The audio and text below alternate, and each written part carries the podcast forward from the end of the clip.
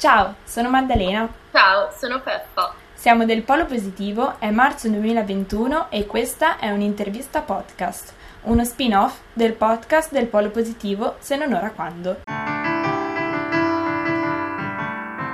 Oggi parliamo di Umanità ininterrotta, diario di viaggio sulla rotta balcanica.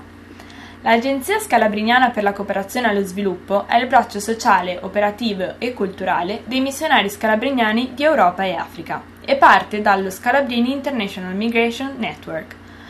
Dal 2004 questo network opera in Italia e nel mondo in favore di migranti, rifugiati e comunità locali. Nel settembre 2019 otto volontari sono partiti per la rotta balcanica e hanno ripercorso i passi di migliaia di migranti. Ogni anno i migranti cercano di raggiungere l'Europa, dalla frontiera tra Siria e Turchia fino all'Italia. I volontari hanno incontrato le comunità in fuga e hanno visitato diversi campi profughi. Oggi siamo qua insieme a Miriam e Milena e le nostre storie si fondono insieme alle loro storie e sono qui per raccontarcele. Ciao Miriam, ciao Milena, grazie di essere qua con noi. Parto subito io facendovi una domanda partendo un po' dal pre-viaggio e vi chiedo cosa vi aspettavate dal viaggio prima di partire. Ciao, ciao a tutti e grazie mille di averci invitato. Allora, in realtà è una domanda abbastanza strana perché mh, mm, effettivamente ci aspettavamo ben poco. Cercate, abbiamo cercato di partire senza avere alcuna aspettativa, proprio per, per cogliere meglio la realtà uh, che avremmo incontrato lungo, lungo il percorso. Quindi um, avevamo poche idee e spesso quelle poche idee prima di partire sono state poi smentite nal, dal viaggio. Vi faccio un esempio. prima di partire pensavamo, di, eh, pensavamo ai problemi che avremmo potuto avere lungo il viaggio e, e, forse ci immaginavamo di avere i problemi maggiori in Turchia, dato come tutti sappiamo il, il regime poco democratico che, che, c'è oggi in Turchia. E in realtà eh, la realtà è stata ben diversa perché ci siamo ritrovate a, ad avere molto più controlli nell'Unione Europea, che, quindi, di cui facciamo parte e, di cui assolutamente non ci aspettavamo potesse essere così così tra virgolette minacciosa, mi, mi verrebbe da dire. Eh, mentre in Turchia mh, mm, siamo potuti spesso spostarci senza avere difficoltà eh, con, con, la polizia, con, con le persone, quindi eh, le poche idee forse che avevamo sono poi state smentite. E dall'altra parte, come vi dicevo prima, eh, abbiamo cercato proprio di limitare le nostre aspettative, proprio per, per essere il più aperti possibile a quello che, che avremmo trovato man mano. Ma insomma, quindi alla fine avete trovato difficoltà dal lato in cui bisognerebbe trovare, appunto, come si dice spesso, l'accoglienza, l'essere eh, boh, trattati anche più in modo accogliente, libero e cioè comunque come cittadini europei sembra strano questa, quello che avete trovato. Sì, in effetti è proprio strano pensare che forse nell'Unione Europea, dove in realtà c'è la libera circolazione delle persone, eh, ci siano più controlli di quanti in realtà ce ne siano in altri paesi in cui eravamo a tutti degli effetti delle straniere e degli stranieri. E, um, vi faccio un esempio sul, sulla Grecia, in particolare sui, sull'isola di Samos, dove attualmente c'è, c'è un grande hotspot che poi si è trasformato in un campo di profughi informale, eh, in cui teoricamente le persone potrebbero circolare liberamente se, non essendo di proprietà dello Stato. Eppure è diventata una zona altamente militarizzata per cui eh, non ci si può avvicinare, è blindato, ci sono camionette della polizia ovunque e, ci hanno proprio sconsigliato di, di avvicinarci perché avremmo rischiato di essere arrestati per 24 ore per sicurezza pubblica, minaccia alla sicurezza pubblica. Quindi forse è proprio lì che ci siamo un po' scontrati eh, nelle nostre aspettative, ci siamo ritrovati a, dover diciamo, fare i conti con un'Europa che non conoscevamo affatto e, e di cui spesso forse ignoriamo l'esistenza eh, in questa parte di Europa un po' più occidentale in cui viviamo noi. Certo, assolutamente. E, um, mi hai anticipato un po' nella domanda, nella seconda domanda, nel senso cos'è che avete trovato in questo viaggio? Mi hai detto che avete trovato molte difficoltà con, proprio con l'amministrazione dell'Unione Europea. Ehm, però c'è qualcos'altro che proprio vi è rimasto, di, che vi ha sorpresi, nel senso proprio voi non avevate aspettative, però in qualche modo inconsciamente eh, alcune cose si danno quasi per scottate nella nostra vita. C'è qualcosa che vi hanno proprio lasciato senza, senza, parole? Sì, allora a questa domanda vorrei rispondere io. Eh, ciao a tutti innanzitutto. Eh, la cosa che abbiamo trovato in generale, possiamo dire, eh, riprendendo anche il titolo che poi abbiamo dato al progetto, è proprio l'umanità. Nel senso in, ehm, in, ogni posto, anche veramente i posti più cupi, Mille ha nominato già l'hotspot di Samos, ma parliamo anche della Bosnia, parliamo anche dei posti più difficili, ciò che proprio era, è stato sempre presente è stata questa sensazione di avere davanti delle persone, persone, non parlo solo dei migranti che abbiamo conosciuto, ma anche operatori, eh, singoli cittadini che fanno i volontari a titolo così individuale, eh, persone che rappresentano istituzioni, cioè tutte le persone con cui ci siamo interfacciati eh, hanno fatto emergere questo lato di, di, umanità, cioè noi abbiamo questo ricordo della rotta composta da volti, volti e storie di persone. E un'altra cosa che invece abbiamo trovato è stata una, una parte di informazioni relative proprio più alle situazioni anche politiche eh, che credevamo di sapere, perché noi siamo partiti informandoci ovviamente, abbiamo studiato un po' i contesti, eh, le dinamiche, eh, non siamo andati alla sprovvista, ecco, però parlando con le persone sono emerse tantissime cose e ci siamo resi conto di come, benché noi ci consideriamo, ci consideriamo cittadine informate perché leggiamo, ci cerchiamo le notizie, questa è una visione comunque parziale dei fenomeni. E, e quindi abbiamo sicuramente imparato, imparato, tantissimo e abbiamo colto un po' di più mh, quello che è il sistema dietro tutto questo, cioè ciò che accade in Iran, per dire, riguarda eh, comunque noi in quanto cittadini europei, italiani, perché ehm, c'è un sistema globale, ecco, e per la prima volta, pur sapendolo, l'abbiamo potuto eh, sperimentare. E come vi siete sentiti, sentite in questa sorta di status da straniere, un po' come dicevate all'inizio del vostro racconto, no? che eravate in questa sorta di mm, di situazione di limbo un po' da forestiere, diciamo. Come vi siete sentite? Ma in realtà ci siamo sentite privilegiate, mi verrebbe da dire, perché sì, noi abbiamo percorso la rotta con i migranti, ma l'abbiamo fatto con un passaporto, uno dei passaporti più potenti al mondo, perché comunque quello dell'Unione Europea che dà accesso a moltissimi stati, quasi totali- la totalità degli stati mondiali. E, e quindi sì, le frontiere per noi erano frontiere, ma con i controlli, tutto, anche la dogana, magari anche le code alla, alla frontiera, alla fine noi passavamo perché avevamo il passaporto. Quindi sì, straniere, ma straniere privilegiate. Um, rispetto invece ai, ai migranti che uh, una, per i migranti una frontiera è un muro quasi invalicabile, bisogna tentare e ritentare più volte, invece noi al primo tentativo potevamo passare dall'altra parte. E, ehm, però dall'altra parte, sempre su questa, questa forse sensazione di straniere, ci siamo trovate anche molte volte accolte, accolte dalle, dalle persone. Mi viene in mente uh, un, un, episodio che si è verificato poco dopo la frontiera tra Serbia e Bosnia, quando ci stiamo, le strade in Bosnia sono poco agevoli, ecco, uh, e noi dovevamo cercare di raggiungere un, una città che si chiama Tuzla, e ci siamo persi per le montagne in stradine impervie in salita e, mm, con il nostro pulmino, quindi per niente facile. E mm, ci siamo ritrovati davanti la casa, l'unica casa che c'era in queste, in queste montagne, di, di, un signore eh, serbo-bosniaco che eh, si è dimostrato subito molto aperto e molto disponibile nell'aiutarci, ma anche molto orgoglioso di farci vedere la sua casa, di accoglierci al, al suo interno di, di, farci sentire non più stranieri, ma, ma parte della, mh, mm, della, del suo popolo, ecco.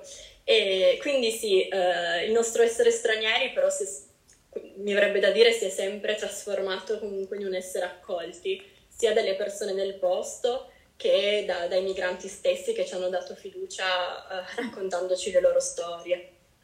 Eh, questa, questa, risposta si collega a un sacco di altre domande che vorremmo farvi. Eh, anche dai, so, dai, nostri social sono arrivate mm, una o due domande.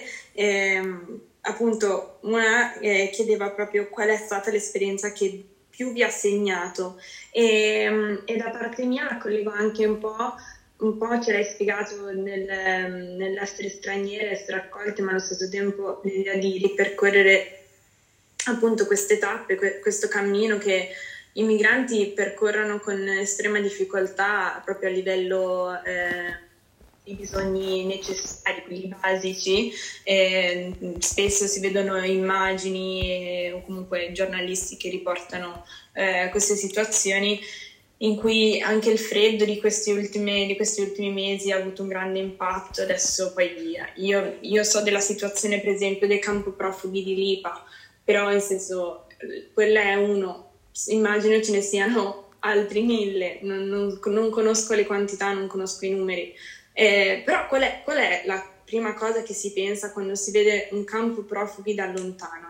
Allora, questa è una domanda molto interessante. Allora, il, la prima, il primo pensiero che ci è passato nel cervello è stato proprio eh, dov'è l'Europa? Cioè, dove siamo. Io non, non, credo che questa sia l'immagine dell'Europa che mi è sempre stata raccontata, eh, con tutti i valori di, di, libertà, di diritti in cui eh, c'è, stato, c'è, stato, insegnato a credere.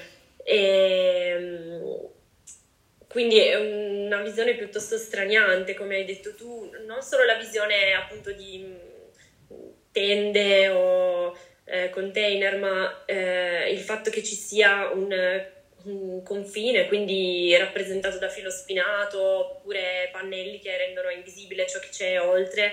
Eh, come dire, in questo luogo l'umanità si ferma, no?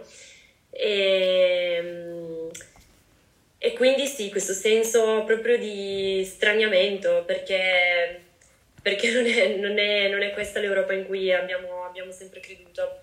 E poi in realtà un'altra, un'altra emozione un po' straniante di nuovo ci è capitato nel campo di Vucak che attualmente non esiste più perché è stato smantellato. Eh, qua siamo in Bosnia, siamo nei pressi di Biac. Eh, Vucak era il campo più, come si può dire, orrendo eh, di, di Biac eh, perché è sorto, cioè, l'hanno allestito sopra un'ex discarica con eh, rifiuti tossici, eh, oltretutto lì mm, i terreni sono minati ancora dalla guerra, eh, senza acqua, senza nulla e le persone sono state appunto ammassate qua e noi siamo entrati ehm, a distribuire il tè e, e la sensazione però eh, che abbiamo vissuto è stata quella di eh, estrema vitalità, cioè le persone comunque erano organizzate, c'era chi cucinava, chi cantava, chi insomma siamo in una discarica, quindi immaginate un po', eh, abbiamo improvvisato una partita di pallavolo per dire è stata una visita eh, che temevamo da un lato e si è trasformata in un episodio... Mm, vorrei dire divertente pur in tutto il contesto, no? Ed è stato uno dei momenti in cui abbiamo parlato con, eh, con le pers- persone, insomma ragazzi tutti della nostra età, abbiamo condiviso quelli che erano i nostri sogni, loro ci raccontavano i loro sogni, i motivi per cui eh, avevano fatto questo viaggio, Era, mi ricordo ho parlato soprattutto con afghani e pakistani e, e questo ci ha colpito Proprio a proposito di sogni, di cui avete appena parlato, vi voglio chiedere qual, è, qual era anzi il vostro sogno quando eravate bambine e qual è il vostro sogno adesso, anche dopo l'esperienza che avete fatto, dopo questa esperienza. E oltre a questo sogno un po' più personale, invece qual è il vostro sogno collettivo come rete, come associazione? Che bella domanda. Allora, eh, guarda, noi ci conosciamo, io e Miriam, da tantissimi anni, siamo andate all'asilo insieme, quindi sono veramente ormai molti anni. E, forse il nostro sogno, mi verrebbe di dire nostro proprio perché eh, ci siamo cresciute insieme, era quello di diventare scrittrici, ecco. Uh, avevamo in testa appunto di scrivere libri fantasy come erano di moda all'inizio degli anni 2000. E, ehm, e quindi in realtà oggi, dopo che il, abbiamo finalmente scritto un libro, un libro a più mani, potrei dire che questo piccolo sogno da bambina si è anche un po' realizzato, ecco. E personalmente il mio sogno oggi è, è quello di, di, vedere una società in cui la differenza tra le persone non sia un ostacolo, ma diventi piuttosto un'opportunità di, di crescita insieme. Um, so che è, una, è forse un sogno molto utopico, però ci credo davvero, ecco, credo davvero che a piccoli passi si possa trasmettere questo messaggio eh, sia alle persone della nostra generazione, ma sia anche a quelli delle generazioni precedenti e future, ecco. E, ehm, a livello di, di, di, umanità ininterrotta e quindi del nostro gruppo di, di giovani, eh, ci piacerebbe mh, diffondere il nostro stile, l'abbiamo sempre chiamato così eh, anche sulla rotta, ovvero un po' una visione del mondo che, che ci ha accomunati fin, fin, dall'inizio, fin da proprio gli albori del, del progetto, quando era proprio solo un, un'idea nella testa di otto pazzi che appunto gli è venuta questa, questa idea di percorrere la rotta dei migranti.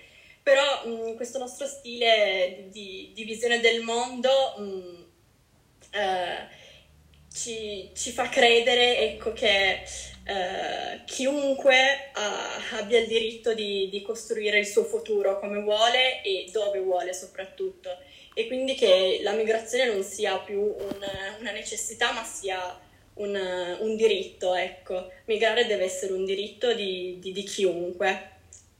Voi avete detto che siete, siete partiti in otto e eh, volevamo chiedervi, e anche dai social ce lo chiedono, eh, se avete fatto degli incontri particolari prima di partire, com'è stata la vostra preparazione? Precedentemente ci avevate detto che appunto vi siete informati, eh, quali sono state le tappe prima poi di partire? Ma allora, ehm, non è stata una cosa scontata, cioè non siamo partiti un bel giorno con il nostro furgoncino, ma eh, questo è stato preceduto da mesi di eh, pianificazione, eh, nel senso che ci siamo divisi in gruppetti, ognuno ha studiato, approfondito una, un'area geografica, quindi a partire dalla Turchia, eh, poi la Grecia, eh, la, la regione balcanica eh, e ognuno di noi ha cercato di capire intanto qual era il contesto della, della migrazione in quei paesi, eh, di capire quali erano le realtà attive in quel momento. Abbiamo preso contatti con eh, operatori, volontari che, di diverse ONG in modo tale da avere dei punti di riferimento lungo il viaggio eh, lasciando ovviamente gli spazi all'imprevisto perché eh, un po' sapevamo che gli incontri più belli sono quelli poi che sorgono spontanei. Ehm, sì, mi sembra di aver detto tutto. Sì, eh, sono stati mesi mh, mm, di incontri settimanali in cui abbiamo cambiato più volte i piani perché eh, perché comunque la situazione della rotta balcanica cambia di giorno in giorno, quindi eh, anche quando siamo partiti volevamo fermarci più tempo a Sarajevo per dire, poi in realtà abbiamo deciso di dedicarlo maggiormente ad altri paesini sconosciuti perché al momento in cui avevamo pianificato il viaggio non erano ancora diciamo, dei punti chiave della rotta. Quindi sì, abbiamo pianificato, però ci siamo sempre detti di adattarci man mano a quello che sarebbe accaduto lungo, lungo la strada. E invece, qual è una cosa che non vi abbiamo chiesto e che invece avremmo dovuto chiedervi? Beh, forse mh, mm, spesso le persone ci, ci, ci chiedono uh, come ci sentivamo proprio a, a, ad essere in contatto con i migranti, perché ogni tanto forse uh, anche nelle serate che abbiamo, che abbiamo fatto di, di, sensibilizzazione, ovviamente nel, nel periodo pre-Covid, um, cioè sembrava quasi facile e scontato che le persone ci raccontassero le loro storie, ecco. Um, in realtà mh, mm, abbiamo sempre cercato uh, di, di, entrare in punta di piedi nelle vite delle persone, senza forzare nessuno a raccontarci la sua storia né tantomeno a, a fare domande forse troppo personali. E sono sempre state le, le persone migranti ad aprirsi con noi, a darci fiducia. Uh, però quello che forse vorrei, vorrei dire è che um, non siamo partiti con le verità in tasca, ecco. Um, ci siamo sentiti spesso inadeguati, ci siamo chiesti continuamente fin dall'inizio il, nostro, il senso del nostro essere lì. Uh, ci chiedevamo se non facessimo più danni che altro proprio perché era una presenza la nostra molto temporanea, quindi uh, sì, eravamo lì quel giorno, ma il giorno dopo saremmo andati altrove, non potevamo insomma cambiare la vita di nessuno né tantomeno fare azioni veramente concrete in quel momento. Um, per cui ecco, forse il messaggio che vorrei trasmettere è che anche la nostra presenza sulla rotta è stata quasi anche una, una strada che abbiamo percorso noi stessi, sia come singoli che come gruppo, eh, in cui pian piano ci siamo posti domande e abbiamo trovato forse le, le risposte che cercavamo nei, nei dubbi degli altri. Avendo fatto un po' di volontariato con i migranti, anche se qua a Genova, quindi in realtà con associazioni, comunque con migranti che ormai erano quasi, quasi arrivati nel, nel, alla loro meta, nel senso che alcuni in realtà vogliono passare semplicemente attraverso l'Italia, non gliene frega niente di stare qua, invece altri eh, erano felici di essere qua. E, mh, mm, però ovviamente la situazione anche qua, la loro situazione anche qua è, è, piena di ingiustizie, mi hanno sempre fatto sentire un po' impotente, cioè ogni volta mi raccontavano le loro storie o le loro difficoltà, le loro sfide e, e, la prima cosa che pensavo è tipo io non ce la farei mai, nel senso... E, e poi dicevo cosa, cosa, posso fare per aiutarti? Mm, tipo, mm, e voi avete, come scrive Silvia nel, nel, nell'articolo, dice, avete detto che la cosa che vi hanno chiesto di fare è stata proprio quella di raccontare le loro storie ed è quello un po' che avete fatto con, con il libro. Però volevo chiedervi cosa avete provato quando siete arrivati in Italia, cioè do, alla fine di tutta questa esperienza? Ma allora, eh, grazie per questa domanda perché rientra anche tra quelle che sono poco, hanno, insomma, poche persone ci hanno fatto.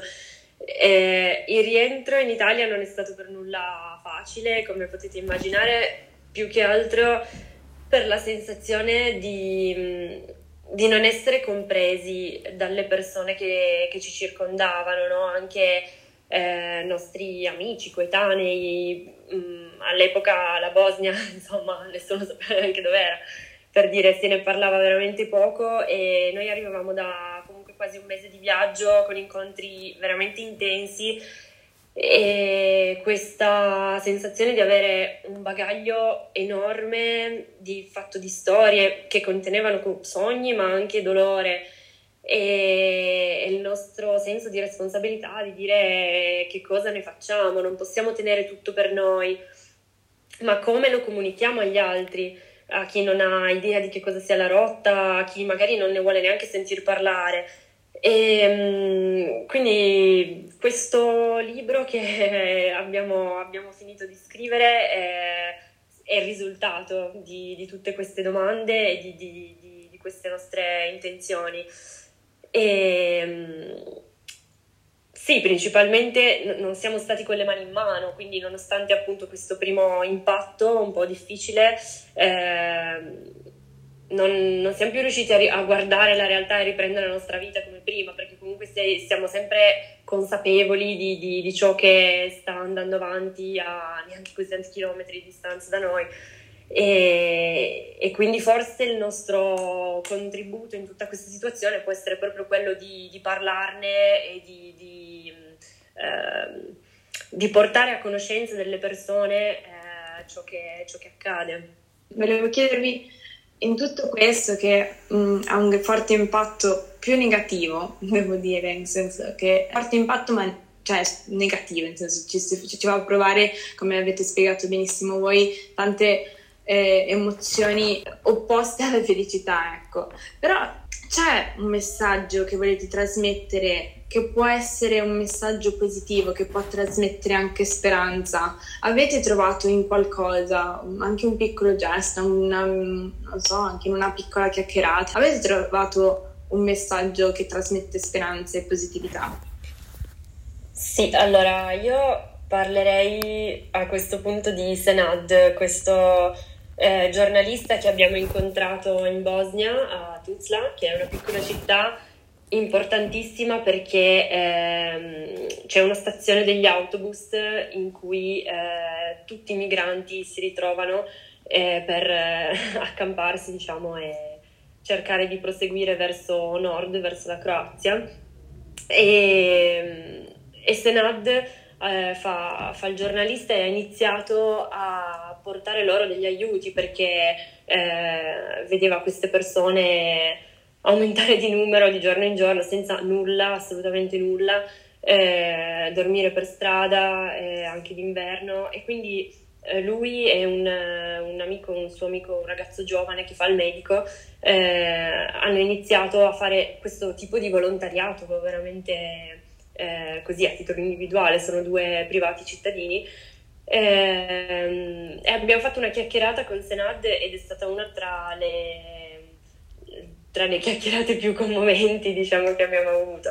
E lui diceva mm, non basta portare una coperta, portare un paio di scarpe ehm, a una persona e poi aver, sentire di aver fatto il proprio dovere, no? Eh, lui si ferma, si ferma, a chiacchierare con queste persone, ha imparato per dire le parolacce in tutte le lingue, eh, per, eh, così, per scherzare con loro. E, e, lui va alla ricerca di qualcosa di, di, più, di più, che sia un, portare una coperta, un sacco a pelo a chi ha freddo.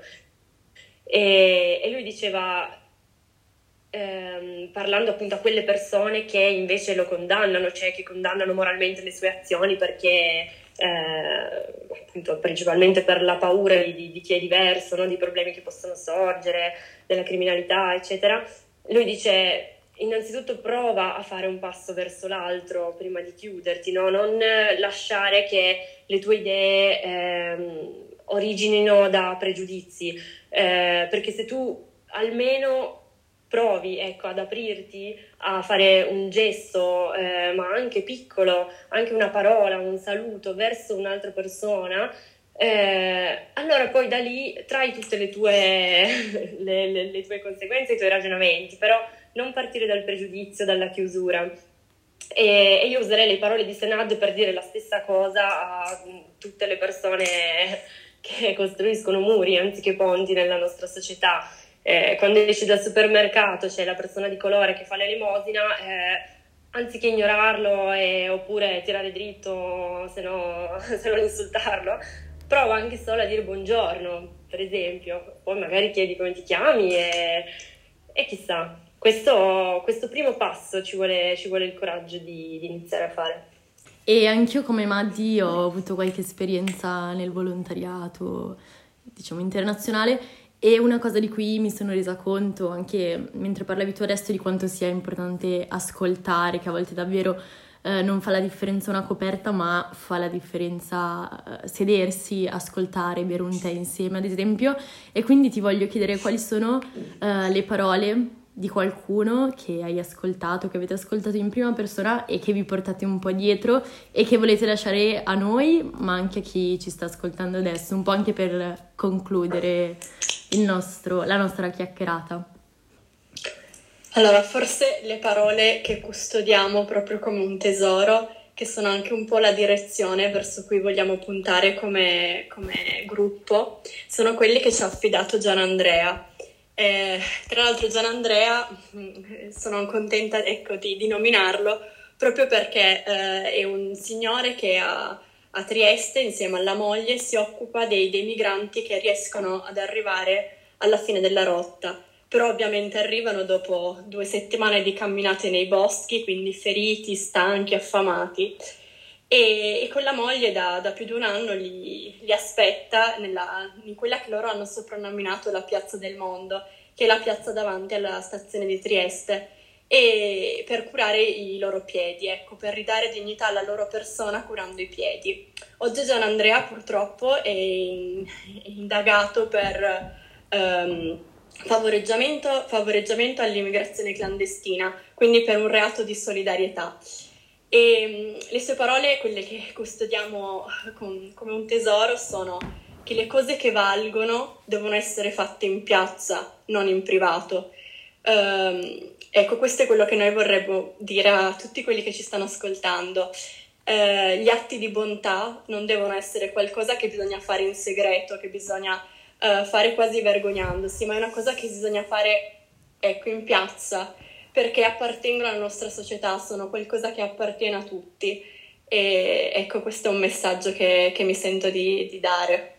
Eh, hai proprio ragione, hai ragione eh, Gian Andrea, perché spesso, eh, lo parlo anche in prima, in prima persona, eh, ci si vergogna un po' quando si va a fare volontariato, quando si fanno questi gesti, invece sono gesti che dovrebbero essere condivisi, proprio condivisi il più possibile, in modo tale che la gente conosca queste realtà ed è anche un po' questo che, fa, che facciamo noi del polo positivo, cerchiamo di parlare di questi grandi gesti in modo tale che le persone vengano a conoscenza e, e possano avere anche loro l'opportunità di, di farli, insomma, di imitarli.